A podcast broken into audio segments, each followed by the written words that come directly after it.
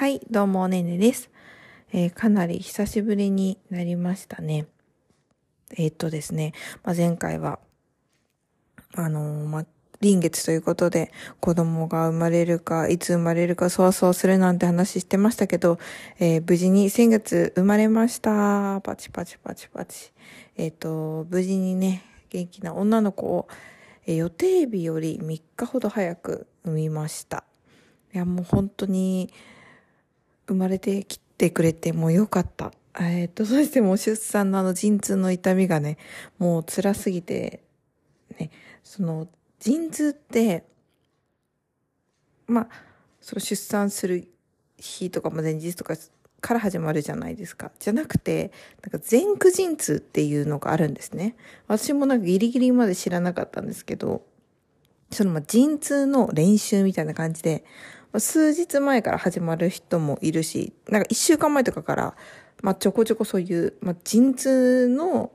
まあ弱いバージョン、弱いとか言いたくないんですけど、めっちゃ痛かったんで、私。あの、まあそういうのがあるんですよね。で、あ、陣痛来たかもしれないと思ってたら、前日、えっと、本陣痛っていう、その、本当に、ま、いわゆるそのお産につながる陣痛に、えーっと、つながるその本陣痛になる前の日、前の前の日かな。くらいからもう夜中、もう痛すぎて眠れないっていうのが続いて、で、まあその翌日、その朝、それが夜中だったんですけど、朝にはもう収まっちゃって、みたいな。いつ生まれんのみたいな。これ本当に何回繰り返すのみたいな。そもそもこの陣痛の痛みに耐えられるかどうかっていうよりかは、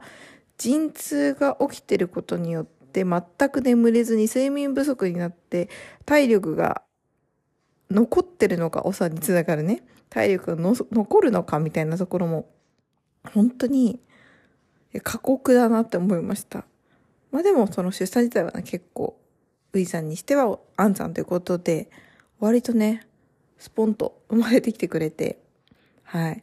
でもまあ、辛い、痛い、大変ですね。まあね、ここでそれを、こんだけ辛かったんだよって言ってもなかなか伝わるもんじゃないと思うんですけれども。あの、でも鼻からスイカって言うけど、いや多分ね、鼻からスイカのが痛いですね。まあそういうね、いろんな表現の仕方があるけど、うん。なんか多分私は結構怯えてたタイプなので、怯えてたから、まあ、あ、まあそ、まあ痛いよ。そりゃ痛いんだけど、そこまでじゃなかった。そこまでじゃなかったとかもうわかんないな。意識朦朧としすぎて。ちょっと、もうほんとね、記憶って、すごいね、人間って、あの、どんどん嫌なこととかさ、痛みとかってさ、結構忘れちゃうもんなんですね、きっとね。私は結構まだ覚えてるけどさ、あの、子供2、3人産んでる子ってたちはさ、これ3回も経験してんだ。え、マジで何者なのってめっちゃ思ったんですけど、それを友達に言ったらね、うん、忘れちゃうんだよね、みたいなこと言ってて。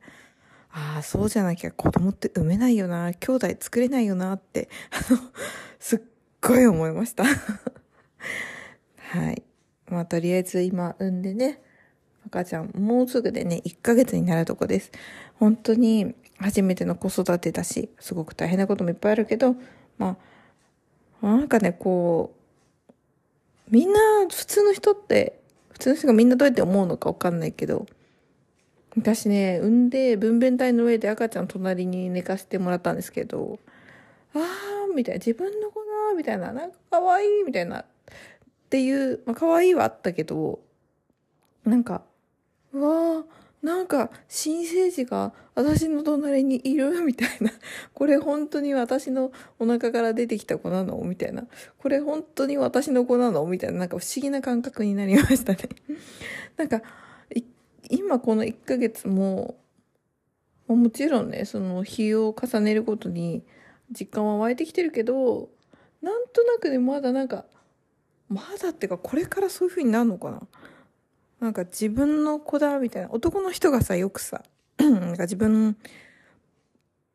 パパになる実感がなかなか湧いてこないみたいな感じで言うけど、なんか私も本当それに近い感じで。まあでもなんか赤ちゃん、かわ、赤ちゃんってね、可愛くてさ、なんか、まあね、大変なこともさ、たくさんあるけど、もう眠れないしね、本当に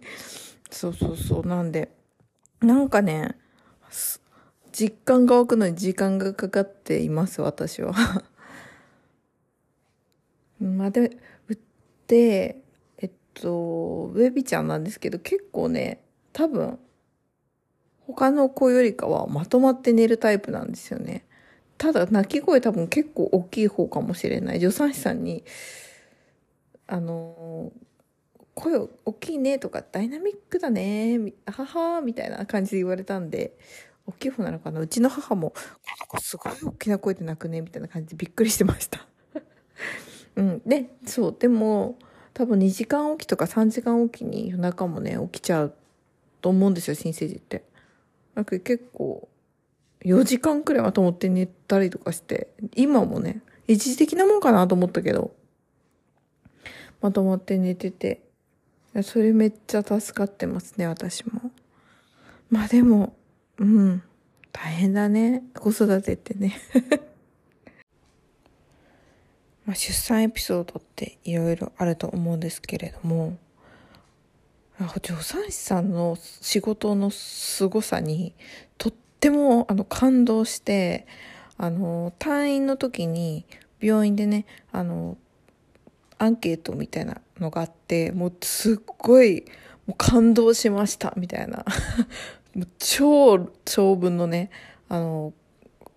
コメントを書いて、メッセメッセージですね。メッセージ。熱い文章を書いて、もう本当にありがとうございましたみたいな。仕事ぶりに感動しましたみたいな感じのこと書いたんですけど、なんか本当に出産、あの、すごいもう陣痛とかでもう、